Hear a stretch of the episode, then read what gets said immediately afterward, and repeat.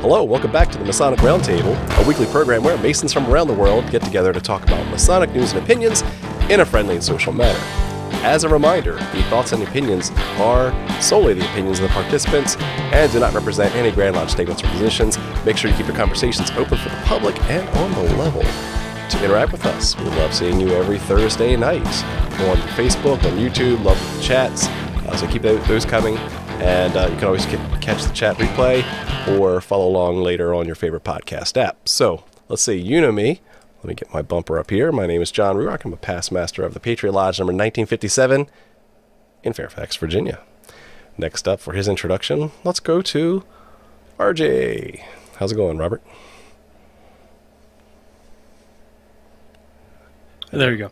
Uh, it's going well, aside from my inability to uh, uh, switch windows for a second there. Uh, Robert Johnson, past master Waukegan Lodge number 78 in Waukegan, Illinois, and uh, current sitting secretary at the premier Masonic Education Lodge in the state of Illinois, Spes Novum 1183 in Libertyville, Illinois, and the host of the Whence Came You podcast. Good to be with you guys. Excellent. Good to have you. Next up, Joe Martinez. Hello. My name is Joe Martinez. It's on the screen. Um, wearing the least amount of jewelry I have probably ever worn in my life because uh, Jason's in a bad mood. So huh. want, want to keep him want to keep him even keeled. So Joe Martinez, uh, current master, Manassas Lodge number one eighty two in Manassas, Virginia, member of a bajillion other things. Uh, more pleased to be here than Robert is. Even more pleased. Excellent. Last but not least for tonight, the one, the only, Jason Richards. Where's Jason? There he is. Here I am. I'm actually wearing jewelry tonight.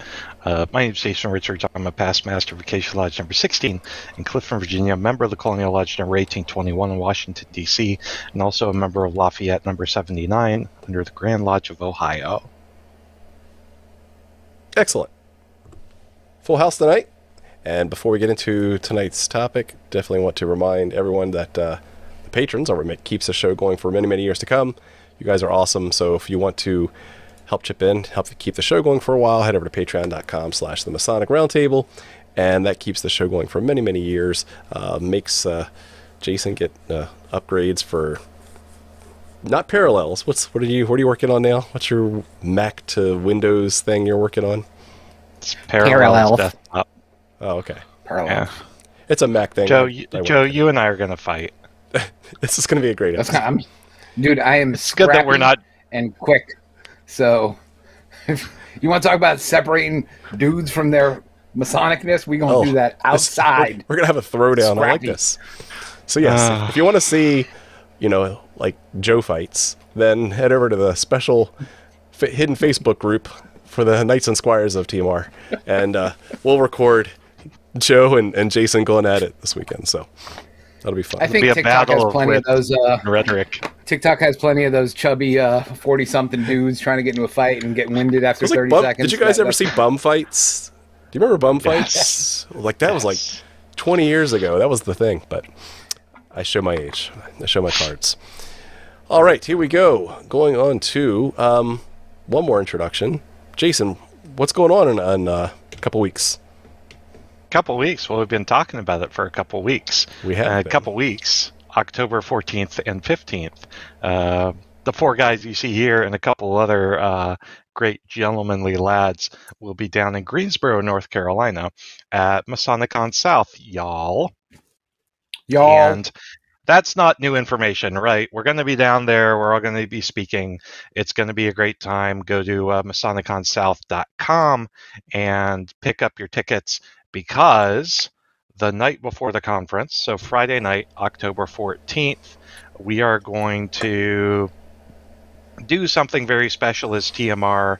And um, for that night, we will actually be celebrating our 400th episode with a live, long form, multi hour episode. What? At an undisclosed location. the may or may not be. Uh, you know, you know, related to the the Masonicon, but uh, it's going to be a lot of fun. It's going to be live. We're going to have guests coming in and out. Uh, going to be talking about a whole lot of different stuff mm-hmm. because it's going to be literally a multi-hour show. So it'll be fun. Hope to see you there. That's right, by popular request. Yeah, we're going to do long form. We're going to celebrate 400 episodes, and we're going to all be physically in the same place at the same time. So we thought, man, what like the stars are aligning to make this thing happen. So that'll be So there's exciting. there's a little bit of conjecture though, right? Um, because it's impossible that we could actually have 400 episodes um, because the uh, the Apple Tree Tavern wasn't there. So um, the thing is, is that uh, I thought you were going to say there was- because 200 isn't there. yeah, yeah. So Well, yeah, this is it the, is. the Shriner the Shriner episode just. That 200 never Does it- happened, so I don't. I don't really know if we can really No, call it it's- 400. But Well, here's but the I'm gonna thing, call, though. I'm gonna call Summers. I'm gonna call Summers and the other doctor who who had a hand in this, and you know they're gonna come out and, and do a little thing and, and tell us why you know we're wrong. Here's the thing, though. We had two episodes. We had like a 34 and a And 34.5. That's right. I Remember the half episode. So that takes care of it. And we totally did episode 200. It's just lost to the annals archives. of of history. yes, it was not saved from from uh, inundation or conflagration. Apparently, Indeed, indeed. hashtag where's 200. We promise 400 Hashtag will be a lot more. Who cares? 400. Yes. 400. Yeah, exactly. Stop You living realize- in the past. You realize 200 was, you know, literally half the time that we've been on oh the my air gosh, ago. that was like yesterday. Yeah. Wow. You guys had more hair. Yes. No, I have the same amount of hair. It's just a You bit. do have wavy, luscious hair. Whiter. It's, it's lovely, Yes. as always. Yeah. Indeed. I had fewer kids back then. That is true. All right, let's get into tonight's topic, and this is one that's Me actually too. been listeners requested. Actually, no. Actually, no. no.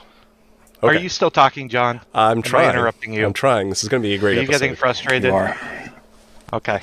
So tonight's episode was actually one requested by a listener like you, and Shocking. uh, he he said, you know, here's something that I'm struggling with. Let me give you a little little backstory of what's going on here.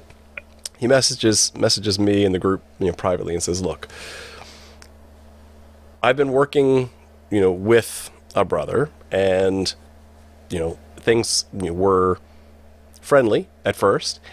Unfortunately, um, found out through a lot of missteps and a lot of failings that this guy is kind of a jerk. And so what I'm trying, what I'm holding right now is the fact that um, that he's a brother Mason, and I'm supposed to hold, you know, brother Masons in a higher regard, and yet he's not really taking responsibility for his actions, and he's treating me bad. He's treating others bad.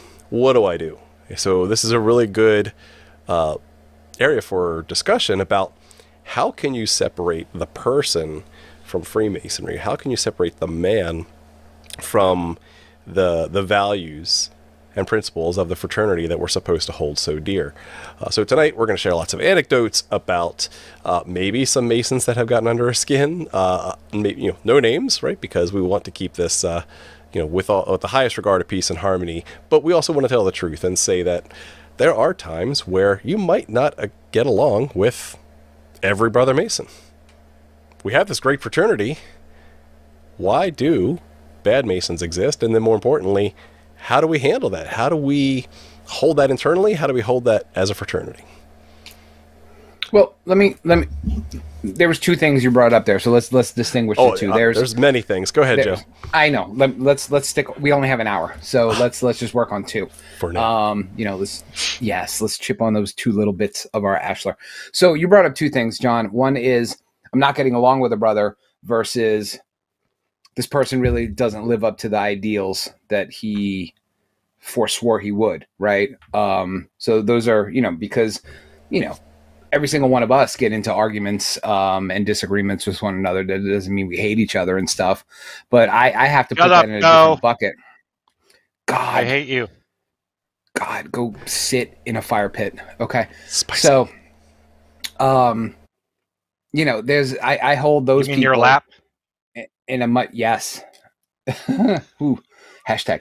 But um, I hold those people in a completely separate area than people that I'm like, how the hell did you become a Freemason? Like, you know, you just don't live it, you don't speak it, you don't act like it, you act the fool on social media. Right. Like two completely different groups of people. Mhm. Um, you know, you know, Jason's gotten pissed at me before. Um, I totally know that. I'm very easy to uh, enrage people. Uh, it's one of my skills in life, one of my God-given gifts.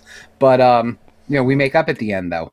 Um, but what do you do about that person? It's like, I have a hard time sitting in lodge with you because I know you're completely full of crap. Like, so two separate conversations. I think we need to have. Go discuss. Yeah, yeah. So I think one of the things that I, I said while I was still on mute was, you know, why. You know, it was a play off of what John said, but it's you know why why do not why do bad masons exist, but why do bad people who are masons Oh, exist? that's that's kind of deep, right there. And that gets back to what Joe was saying about those brethren who do not truly inculcate the high standards that we promise and swear to uphold. I think the, the in the broader context of of this whole thing, when I became a Mason, one of the things that I had noticed was exactly what you guys have been talking about, and because Freemasonry has been allowed to become different things to different people, and uh, we've had sovereign grand commanders in certain jurisdictions who have said things like, uh, you know, the degrees in masonry are just what you go through in order to get to the good stuff. Um, those kinds of comments and those kinds of treatments of this initiatory society, not social club, not dinner club, those kinds of comments undercut what we actually are. And what that does is it enables people to just consider this like, that's just the antiquated verbiage we use. It really doesn't mean anything today. I'm sure you guys have heard things like in Lodge, like, oh, it means this, but we actually don't do that anymore, whatever, right? It's a whole system of undercutting the idea of honor and integrity. It's people consider it, oh, it's this dress up play thing, but it's not this dress up play thing. Like, this is a real thing. This is a real Right. obligation. These are real charges we are holding you to. Right. You have up to this point proven That that, you, you swear are. an oath to. Yeah, exactly. And so to be It's a system of morality. Uh, we're Yeah. we're a little nebulous on what what that morality is. It's not perhaps codified nearly as granularly and- as it and- is in a lot of religious interpretation. we have we have within this fraternity really something that's pretty unique. And that's this this idea that like uh it, we're so traditional. We're viewed by our own members as like everything masonry is sacrosanct and we have no flaws. And they think that freemasonry is perfect. When we know that masonry is not faultless like we sit back and we say things that like even things like I've said before, like like we'll say uh, famous articles by great Masons say try Freemasonry to fix Freemasonry, and I think what's interesting about that is like this idea of falling back on these laurels of trying Freemasonry. Even I've said that, but what I mean by it is like help Freemasonry become better by sticking to the things we actually say it is within the ritual say- and not treat it as just this passive So- things we say. I'm glad you brought that up because that's that's where I come from on this. And the way I see see things is that the the background behind this is that I'm an idealist, and I understand that that like there are a lot of philosophies in my life that I try to stick to as best as possible. Right? Obviously, we're all fallible. We're all going to make some mistakes now and then, but the goal was to just try to get back on the horse and try again, right? So whether it's in my professional career, uh, you know, of course, we've written a whole book on agile stuff, right? At, you know, there's a lot of people. Kevin Homan loves to send me memes about how awful agile is, and I just go down and every time and say, uh, no, they're not doing this right. They're not doing this right because there's the there's the goal, and then there's how people screw it up.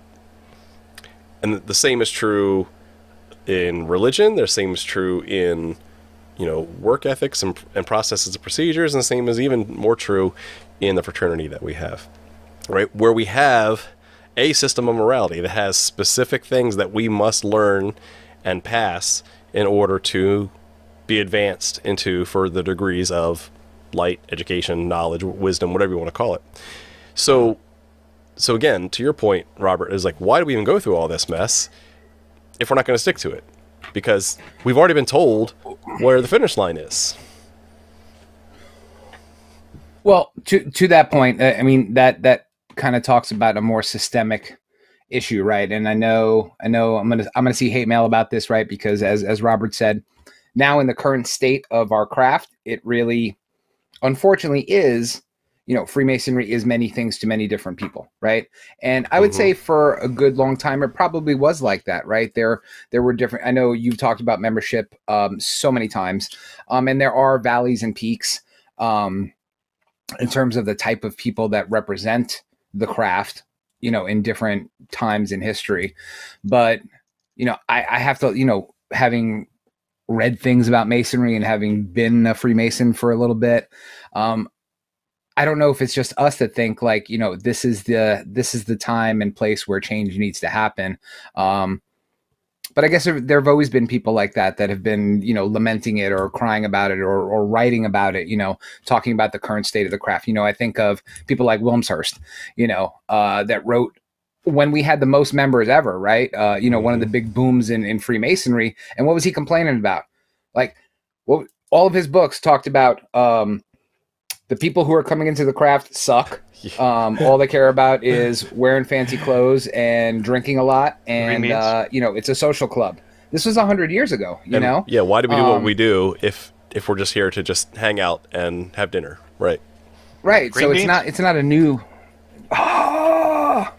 But so the broader question, right? Like when when people will come to us all the time, right? They always say, "Oh, go be the change, man," and I always, say, well, what what the hell do you think we're doing, right? What do you think we're doing when in today's Freemasonry, we've got men who are kind of looking for the right men? And while we're so active, the listeners, I know you're active too. Uh, like we're all so active and we all see it right? And we have to triage how we handle these things. You know, they're like, oh, I can't believe you aired this dirty laundry. And it's like, well, we tried the minimal things, right? We tried whispering good counsel. We tried, yeah. You know, we tried bringing raise up it up the, the chain of command. Yep. Then Everybody we in bring the chain charges. of command is the problem. yeah, right, right. Because we've got uh, the, the, the the the big two. We've got cronyism and nepotism at the top. You know, but but this thing is, is like, then what do you go do next, right? Then it becomes legislation now you're trying to pass actual laws to make Freemasonry fix it by bureaucracy, not by extolling and applying the virtues. Yep. And so now what do we have is like this going all the way back. Everybody's like, oh, well, be the change. You know, don't come into uh, me with a problem without having a possible solution. Right. And the solution to Maybe all the this possible is, of course, solution is demitting or expelling those individuals. Uh, yes. That too. You so you you actually touch, and I know we've spoken about this. Uh, J- Jason, I know was was saying it kind of in jest, right? Um, you know, you know, if it's so bad, just quit and leave. But you know, and at the end no, of the no, day, no, this is a volunteer. I wasn't joking. There, I know. That's I know, what's happening know. with NPDs. Okay. Absolutely. There, well, there I mean, to a to a to a point, yeah. I mean, and going back to what I was going to say earlier was when I was referencing Wilmshurst was look at those people who are after a year or two you know if you go by the john ruark math 2040 um, you know we're losing almost three every time we gain one. What is what is the investment on that one that we're gaining right? Um, how many of them are receiving all of their degrees in a single afternoon with sandwiches in between? How many of them are actually told what freemasonry should be and that they can come try and bring it back to that state again? Or how many are joining to hey, I'm gonna join and uh, you know, I'm gonna get my degrees really quick, and I'm gonna go join the shrine, or I'm gonna go join the Scottish Rite, or I'm gonna go join the, you know, the boozy club, um, you know, or or whatever they really joined for. Um, again, I just keep harkening back to that. You know, people join for many different reasons. I think that's a systemic problem. It really is. What? Um, when I was master, I uh, I joke that uh, halfway joke that my lodge excelled at performing courtesy work for the shrine because we had so many candidates coming in who they're like, okay, raise them because we got to get So- them into, you know, the clown, you know, club or whatnot. the the fundamental question, right? Like as we're talking about these things, and we can talk trash with the best of anybody. We're not above it. We all do it, right? But it is something that we're working on, right? Like it's why we wouldn't maybe name names in an episode or something.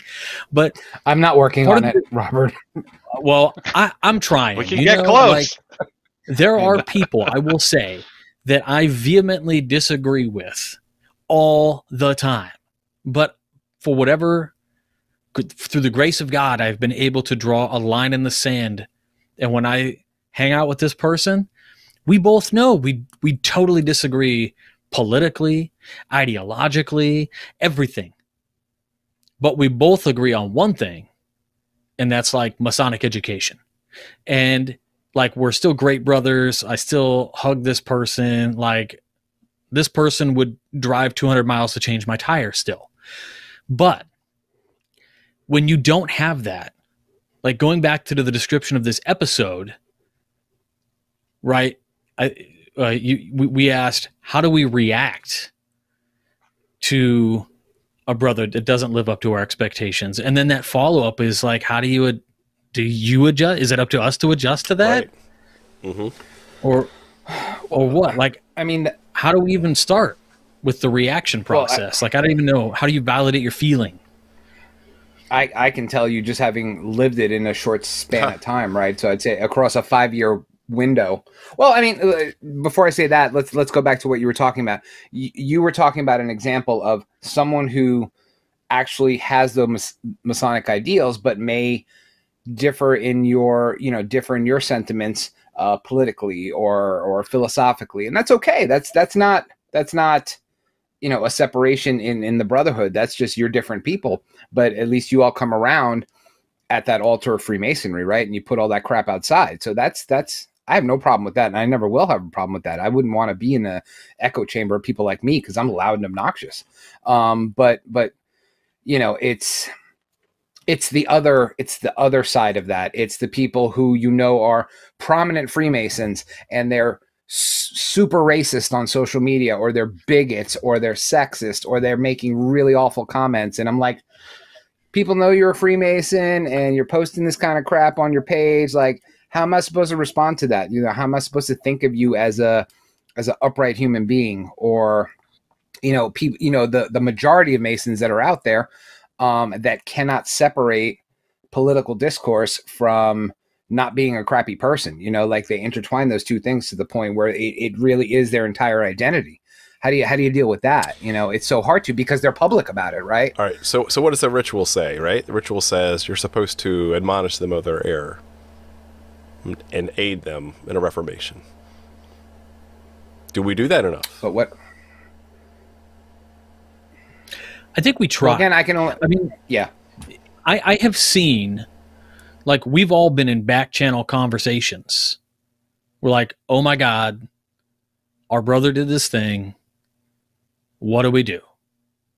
I mean, I have had conversations with Brother Scott Duvall and my uh, other close confidants in Lodge where somebody in our own grand jurisdiction who has a title uh, will just leave it wide out open. So it could be any number of 200 things, you know, from from sword bearer to the grandmaster. Who knows?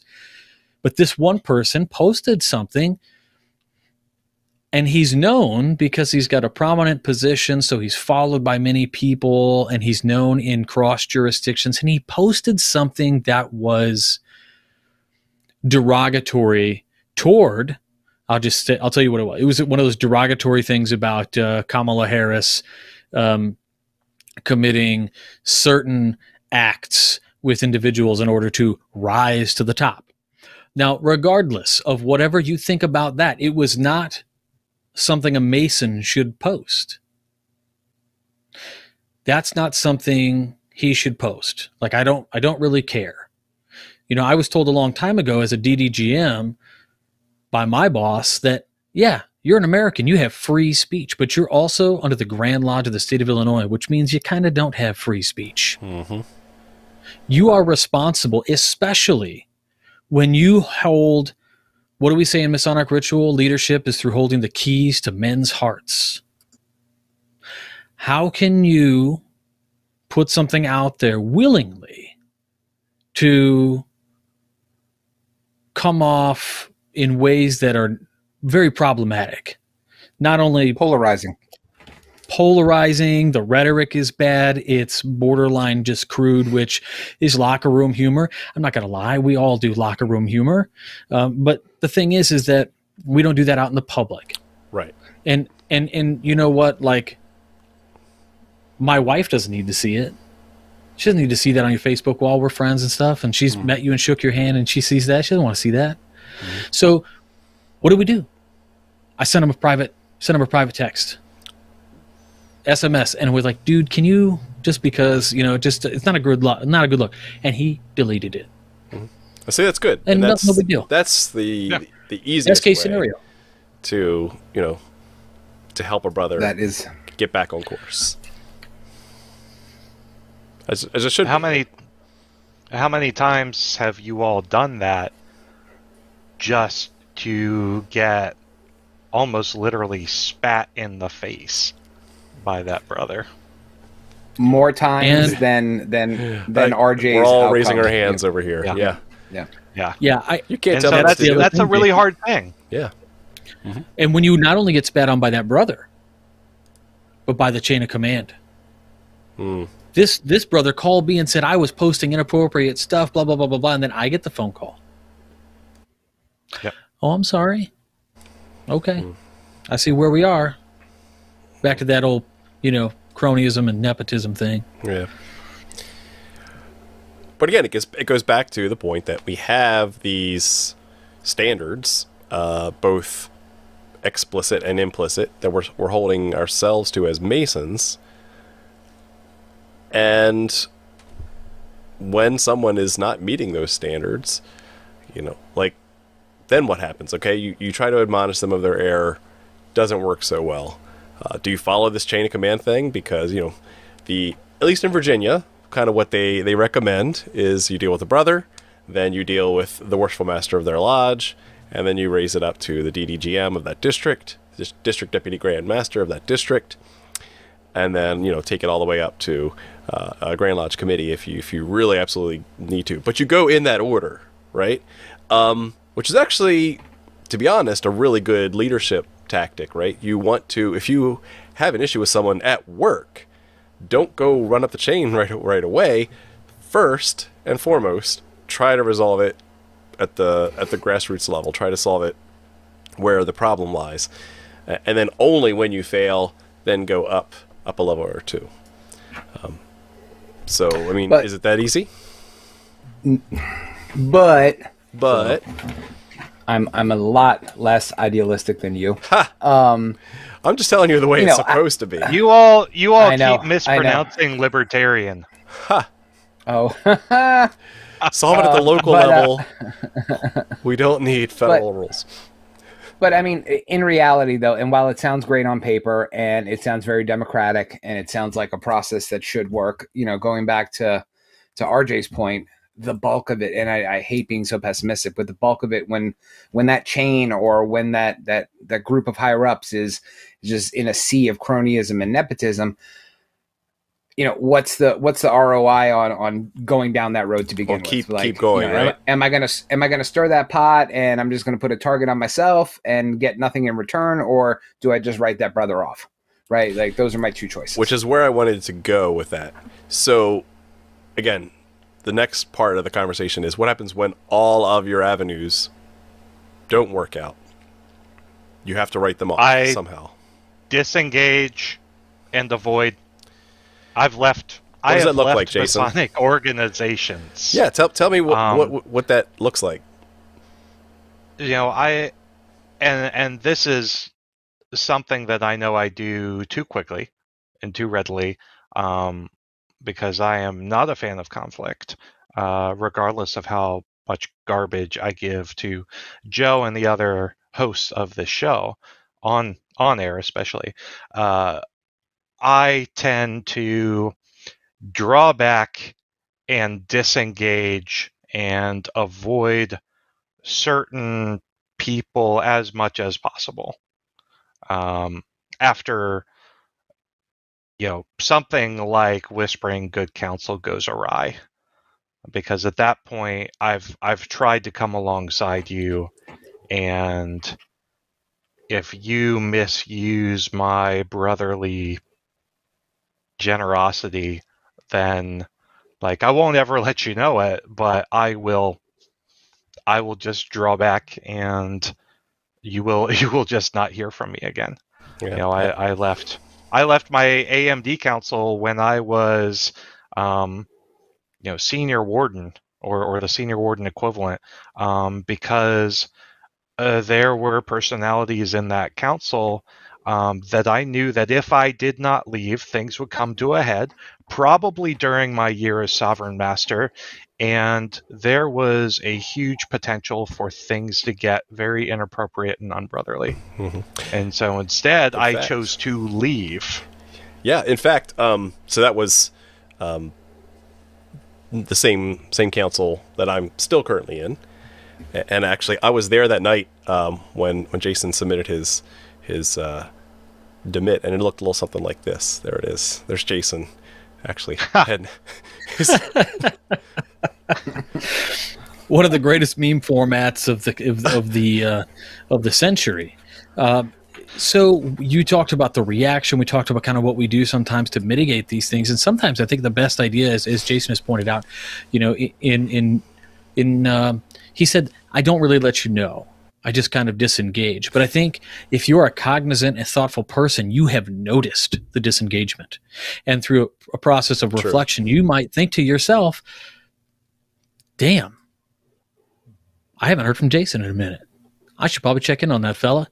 And when you do, maybe it happens. Maybe you figure it out. why has Or he maybe unfriended through- me? Why is he unfriended me? Why has he Eh, blocked me? All That doesn't things. happen a mean, lot. it's- It, I mean, it, it, So- it does. It- it does. though, right? it- but A lot yeah, of I mean, I those- kind of. Go ahead. Don't make a face. so Go a ahead. lot of those so a lot of those brethren who ahead, at least anecdotally i have experienced um you know reacting very poorly to whispering good counsel are the same brethren who lack a lot of self-awareness or perhaps are a bit too absorbed with the self to really notice a difference Yeah, they're Yeah, eh, they're yeah they're already fair. not introspective enough to keep their passions within due bounds, right? um, well, it, it, it, is it that, or is it to? Sorry, is it is it to the point where you know? Because I know kind of sort of the people that Jason's talking about. How much of it is? Yeah, there's certain people that are like, well, shoot, where'd Jason go? He's not around anymore. But then there's other people that are like, Jason's a quitter, you know, like he couldn't hack it and Yeah, he look can't he that. can't roll with you know, he can't roll with the punches. So, you know, and then and then you have that um again that title chasing, braggadocious, ego driven conversation of, well, Jason's not with us anymore because he couldn't he couldn't cut the mustard, you know.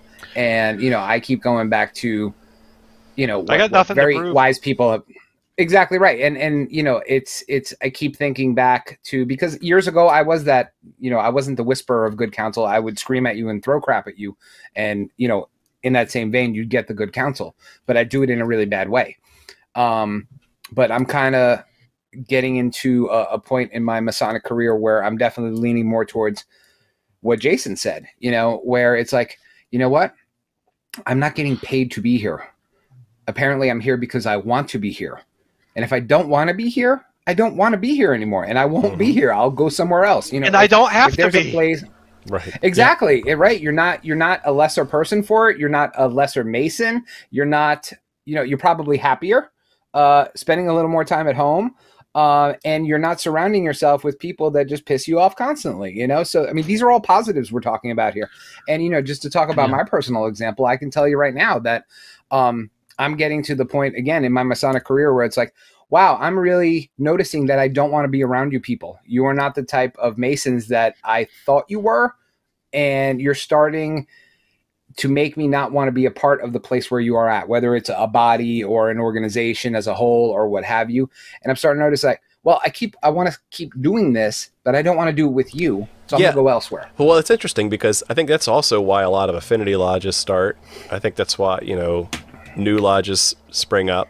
They try to create the thing that they want, and it doesn't always work out as well as they want because then it becomes the oh you think you're better than us? You think you need to have you know your own special club right? Like you can't win. You can't win. I, I well, have heard and, and old brothers things. catch wind of it and feel scorned. And then there are brothers i know currently who are running smear campaigns against other brothers because they went and said, you know what, this doesn't align to our values. We're going to go over here instead. This is fundamentally like what happened with Spes Novum.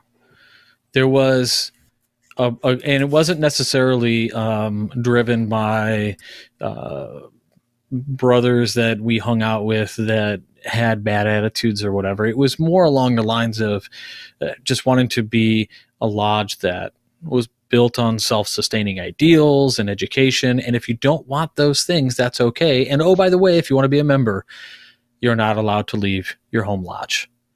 Uh, we all acknowledge this thing, and um, what has what has come from that is we've all and because we also have this policy that nobody tells anybody who's a member. I mean, people can look it up if they want to, but they generally don't know how. We hear all of the trash talk oh, that's that millionaires lodge. Oh, that's that lodge. They do this, this, and this, and, and like it's hilarious. Um, and generally speaking, it happened with it's Patriot. not very. yeah.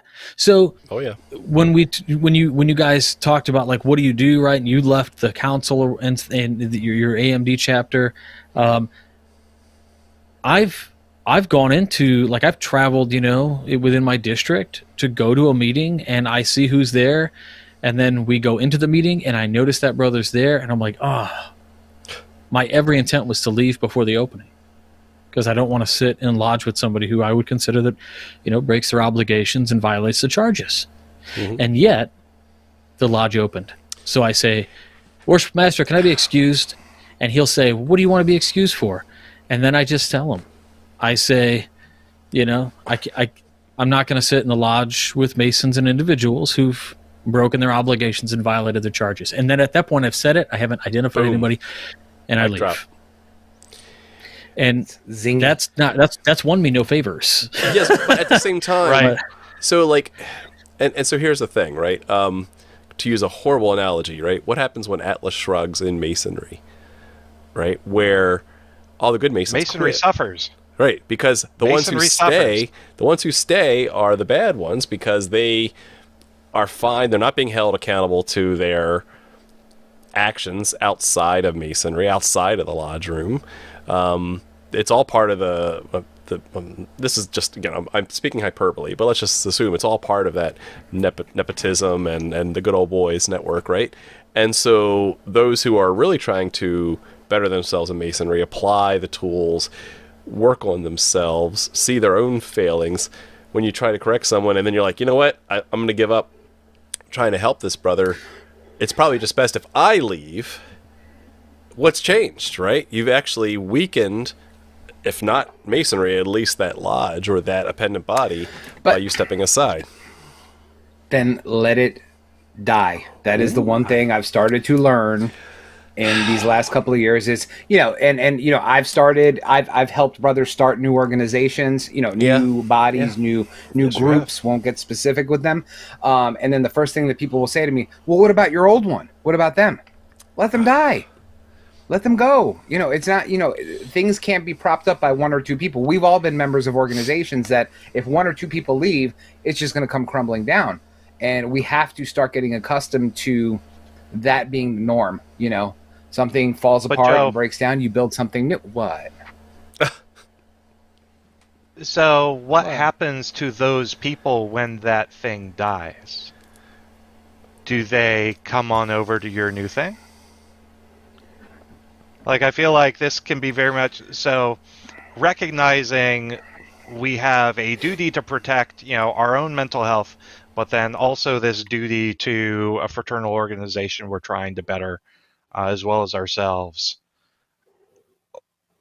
Let me I let me give you a like real world you- example. Let me Okay. let me let me give you a real world example. I'm not going to name names, but everybody knows I'm master of my lodge. Um, I'm not the most popular master of my lodge that has ever graced the the four walls of that building. I'm not naming okay? Names, just- but let's just say my senior warden. I'm kidding. I'm kidding. no, it's um no, it's I'm definitely not the most popular. You know, I have a certain vision and style of what I think Freemasonry is, and I will be absolutely frank with you because I was frank with them that I'd say three quarters of the members of my lodge don't agree or don't care about that vision, but the other 25% do, and those are the ones that I've invested lots of time and lots of energy and lots of uh you know. Uh, you know, and they're the ones who show up. and they're the ones that show up and they're the ones that that get something out of it and they're the ones that are you know keeping that flame alive you know i was thinking about what you guys were saying about hey you know a bunch of guys go and start something new it, it honestly it really is an american thing to hate that you know what i mean like go look at the united grand lodge of england they have you know thousands of lodges composed of 25 30 members tops right i mean even even uh you know i was actually doing correspondence courses uh masonic ones because you know i'm a loser and that's what I do with my spare time. And uh, I was reading, you know, the Grand Lodge of Virginia book, you know, the Methodical Digest, the law book, and it still says it in there. If your lodge gets too numerous, it's your duty, you know, if you have too many people there, and it goes back to psychology, you know, you can only be best friends with X number of people, right? You can't be best friends number. with 200. Exactly. Um, but it even says it right there in the Methodical Digest. If your numbers get too numerous, it's your duty to go form something new, break off and start something smaller. But again, it's that American thing where, you know, we don't like to let things die and or don't like to let things change and it's anathema to us and and I think that's the biggest source of of of heartburn. You're on mute. You're muted, Jason. You're muted. It was brilliant, whatever you just said. It was also profound, comes from a bias that isn't necessarily backed up by data because it says as you grow in number break off it doesn't say as you dwindle in number to the point where you are unsustainable and only getting people through guilt and coercion maybe it's time to die so when that was written the writers were still you know, looking at this Masonic trajectory that they thought was sustainable, right? Forever. And- Yes. We're just going to keep growing and growing and growing and growing. We'll never have Point to change taken. and Yeah. shift. Point taken. Hmm. I actually had several points, and you only took the one. So that's frustrating. Well, you were muted the rest of the time, so Point number two, Jason. that's true. learn You should have. technology. You should have known. Parallels. I got Point number two, today. Jason. Anything else? Or did you just Point lose- number two is Joe's mad. Joe's a jerk face. No. He is. Much so. I'm glad I don't have to spend all weekend with him. So can you agree to disagree with a Mason, right? Um, that, that seems to be the kind of the, the best base because we're taught to keep harmony, right? We're that we want to preserve peace and harmony. We want to make sure that we um, make sure that the fraternity doesn't suffer as a result of our conflicts with each other. So we have to keep that in mind as well.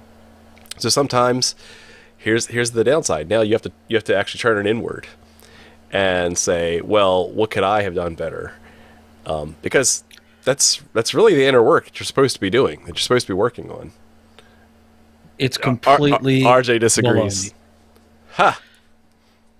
Okay. So where do you start? With a progressive moral science. In a progressive moral science, to agree to disagree is like, I mean, to essentially quote a direct slide, it's a negative mindset that prevents progress. So, what I mean is, agreeing to disagree doesn't do anything for anyone. In fact, if I say, hey, killing these people is a bad idea, and you say, oh, it's a good idea, and uh, we just agree to disagree, and then whether it happens or not, we just like kind of hang out. So, my question is agree to disagree, sure, maybe on some things, but when those things take a toll on the craft, at whose expense are we agreeing to disagree here? Who is the loser? You know, a thousand people get together and they want to paint a room. We've said this before. You're going to paint the room, it's going to be beige. Nobody wants a beige room. Okay? You cannot always agree to disagree. In, in fact, I hate agreeing to disagree. Like, pick a side and stick with it and die on your hill. Mm-hmm. You know, I have a- because I have we, a- we do live.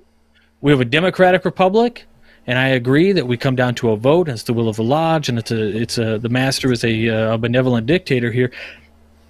But also, you vote with your feet, and if you don't want to do something, don't do it. Don't go. And you know what? It's just like the the more people that want the right thing, it's going to be effervescent.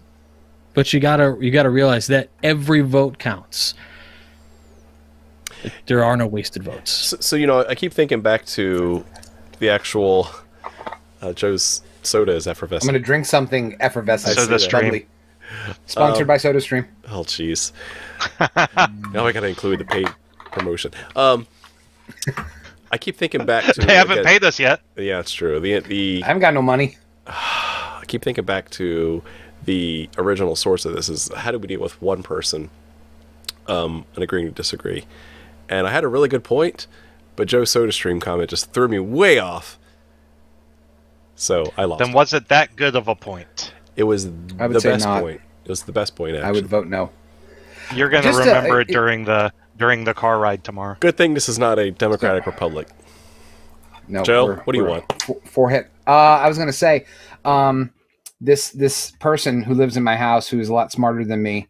Um, her name is Your Barb. wife? She's awesome. There's My so wife. many to choose. Uh, ah, I called it. She she love uh she loves to uh she loves to text me pearls of wisdom while we're on the show um because she watches the show um and that's awesome but um she texted and uh, i think this is kind of the the crux of the issue. She said but you're also supposed to help men become better. And just uh let's let's t- let yeah let's touch that a little bit. So if you get down to it we're not supposed to help crappy men become better. We're supposed to help good men become better right? So that that goes back to the how'd you get here in the first place? kind of thing. And i think that's really one of the more systemic issues that we have and that nobody's going to solve you know in the 12 minutes we have left So, oh, oh, one thing that I thought about earlier in the episode too is about the no true Scotsman logical fallacy, right? Because there are levels of being a jerk, right? That, that are not complying with our, our morals and principles, right? There's some that just don't get masonry at all. There's some that just have have their own taints in their character. But you know, when you when you taint.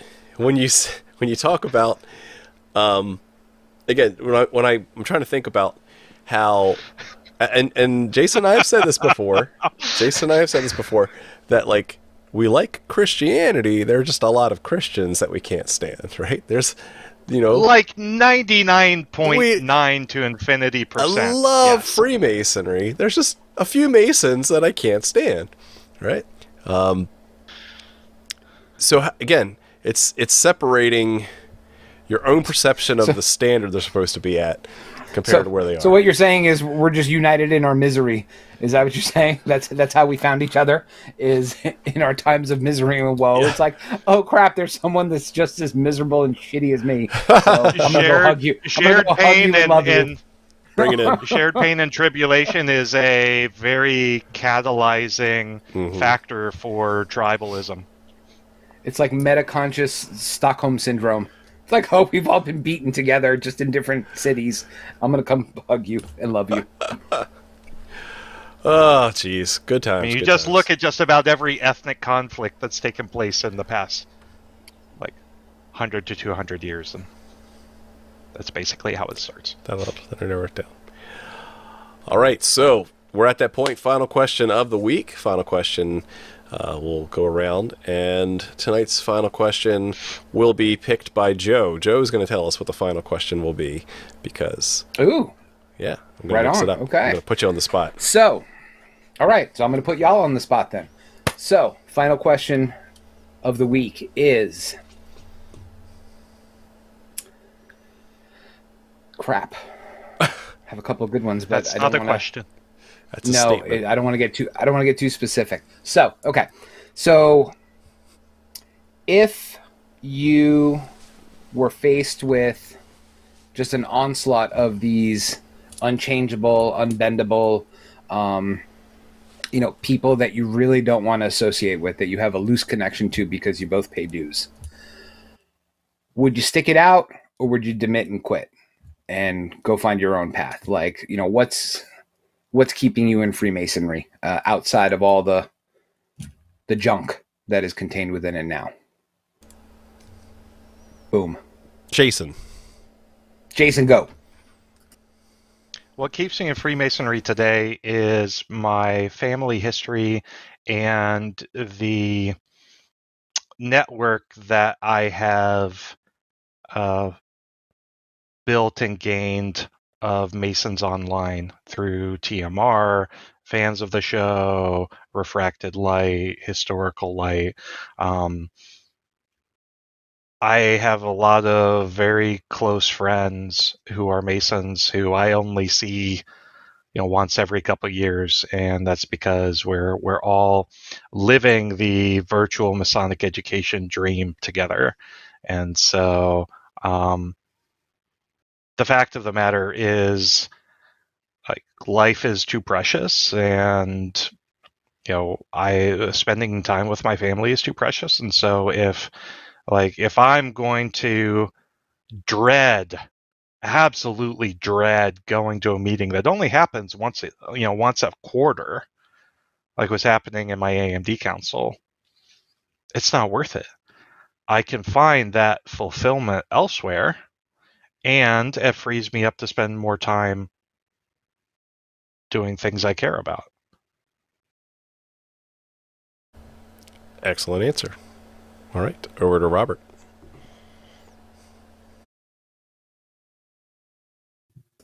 That's a really awesome question. So, what keeps me in Freemasonry, I think, are the community of brotherhood and family that we have within, you know, not just this group, but listeners to the show, uh, the people who we see at the conferences, the people who are working in the quarries every single day to make their lodge meeting even better, uh, and looking and pretending they didn't see the uh, the master of their lodge doing you know tapping their watch because they're taking too long on education. Those are the, the reasons why i really stay in the fraternity. I mean i'm embedded i'm, I'm dedicated to education i'm a lifelong learner um, and i find freemasonry as an initiatory path something that um, i personally identify with in ways that other systems don't engage me like. So I love it. And that's why I stay. But also, this idea that I could just walk away at any given moment. Uh, I've mentioned this quote before, but my, my good friend used to be a, I think he was the chair of our leadership committee here in the Grand Lodge of Illinois. He walked away from Freemasonry completely. And he said, it's I walked away. Fr- uh, his exact quote was that I care so much for the fraternity and its ideals is why I had to leave it. And his point was that the way Freemasonry operates today is not how it is supposed to run and is outlined and what it's supposed to stand for. We like operate a, like a loose standard of of what we call to, and so he felt so strongly that he's not been back to lodge in three and a half years. You know, he's a past right worshipful uh, area guy. He's a leadership guy. You know, probably would have ended up in the Grand Line, but he left because he felt that the craft didn't live up to its own expectations. And yet, by leaving, he's honoring the craft by listening to what it tells you to do. Right? So it's like at any given point, if the organization becomes so askew to what it was supposed to be, you have a duty and a responsibility to leave it. And so within that, that's what he did. He left. If you truly I- love I something, haven't let it go. And then if masonry comes back to you, then it was meant it to was be. meant to be. Yeah. And I haven't left because I feel that we just have too much yet left to try. You know, like I've got five more batteries that I have to flip flop to make sure they're in the right, you know, polarity before I just start taking this toy apart. You know, I've got a lot left to try to see what sticks here before we just abandon ship. So I guess that's, I hope that doesn't come across as, uh, like apathetic or anything. No, no, you know, no. if if anything, it, I, I'm trying to convey that I'm dedicated. Yeah, you're in it to win it. I love it. That's right. All right, Joe, I'm going to turn the question back on you. Given all Fine. that, what keeps you in masonry? Green beans. Yes. Um, no, wrong. Um, what keeps me in it? Um, We knew it. Ha ha ha ha ha ha ha. Anyway, uh, what keeps me in it is is honestly that that that small minority, right? It's that you know I'm looking out at a room full of people, half of them who are bored, half of them who are looking at their watch, and you see that one person who is transfixed or is totally paying attention or has questions and is super enthusiastic about the craft and joined for the right reasons um, it's that one person everywhere you go that just keeps me motivated to keep doing this. Because at the end of the day it really is a it's a volunteer organization. You do not get paid to be here. Um, you give up time energy money and and you know sweat equity in in getting rid of the crappy parts of yourself along with some of your best friends um, but you don't need to be there. So you know i've come to the realization that there are two groups of people in this craft. There are members and there are masons. Um, the members keep the lights on um, and they keep the fancy buildings or the wood panel buildings whichever you prefer. Um, but then there are people who actually cared when they took their obligations and they took those words to heart and they used those words to be that better person, be that better father, be that fe- better brother or son, um, or member of their community. You know, living those ideals, not just putting a bumper sticker on or, or you know, one of those square and compasses on your window, um, but actually living it. Um, so it's for that really small minority of people that are still doing it. Is why I probably, uh, you know, won't leave anytime soon. You know, maybe unless uh, unless I'm forced to. So four more years. yeah, we need to have a talk. You're, you're being forced to leave Oh. well, okay. just before elections. All right.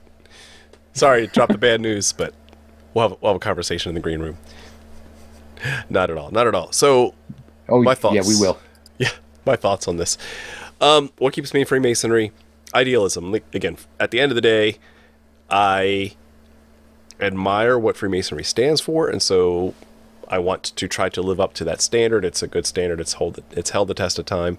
Um, I see the value for me. I see it as a good system of morality, uh, along with other inspirations in my life to try to merge these together into a system that works for me to turn inward and look for myself. Um, also, what keeps me in the fraternity? It's all emotional. Um, it's not logical, right? Wh- why should I take time away from my family? Why should I, um, you know, just hang out with with guys and listen to the reading of the minutes? Um, it, it makes no logical sense sometimes, but uh, emotionally, it's good to to be with brothers you've you've not seen in a while. It's good to uh, shake hands, see how people are doing, right? Really connect at a personal level. Um, and so, I keep the hope that others will actually try to apply the lessons that we are taught. Right? Once you become a Mason, one thing we, we you know we didn't talk about we we mentioned it in a couple episodes way way back, but basically, you know, wouldn't it be nice if we could re-up our certifications as master masons, right? Just to kind of make sure that other than just paying dues, we're, we're actually doing the things that we keep say saying that we do. Do we do we hold ourselves to that standard? Do we pass a recertification? Um, that would be interesting to see what the attrition rate would be of those guys who come in, really don't live those values, but yet as long as they pay the very cheap dues every year, they're a mason for life. Um, wouldn't it be wouldn't it be nice to have something that really helps uh, reinforce the standards that we're trying to set in this fraternity? But that's why I give Masonic presentations. I want to make sure that, um, and uh, upon reflection, one thing I did notice is if you look at the list of the topics that I give, if you go to MasonicInstruction.com and look for my name, you'll see a lot of the presentations that I give actually reinforce and double down on a specific um, Masonic point or charge to apply the lessons of Freemasonry in a very specific way. So I don't give presentations because I love to talk about George Washington. I give presentations because here's this interesting thing about our philosophy that we really should look at and we really should examine it. We should hold it and savor it instead of brushing it off. And so, specifically to the the question that brought us to this episode tonight, what do you do with that brother who's not living their life as a Mason? The real short answer is love him. Love him like a brother. Um, real families have dysfunctional, you know, relationships, and so that doesn't mean that we shouldn't we should give up on them. That that does mean that we have to not only hold ourselves accountable, hold ourselves to a higher standard, but you know, admit that we're all humans. We're all going to make mistakes, and and still hold them um, as a brother at the end of the day, regardless of how the the outcome comes out. So that's that's my advice. It's been a really really fun episode. There's a lot of there's a lot of tension here. I can feel it, but we've learned a lot. We've shared a lot, and um, yeah, I agree with you, Joe. I can see you in the preview window. Um, with that, I want to thank you very much for watching. We'll see you in just, what, two more episodes. We're going to have episode 400. No, I can't wait for that one. So, have a good night. Y'all. Keep searching for more light. Have a good night.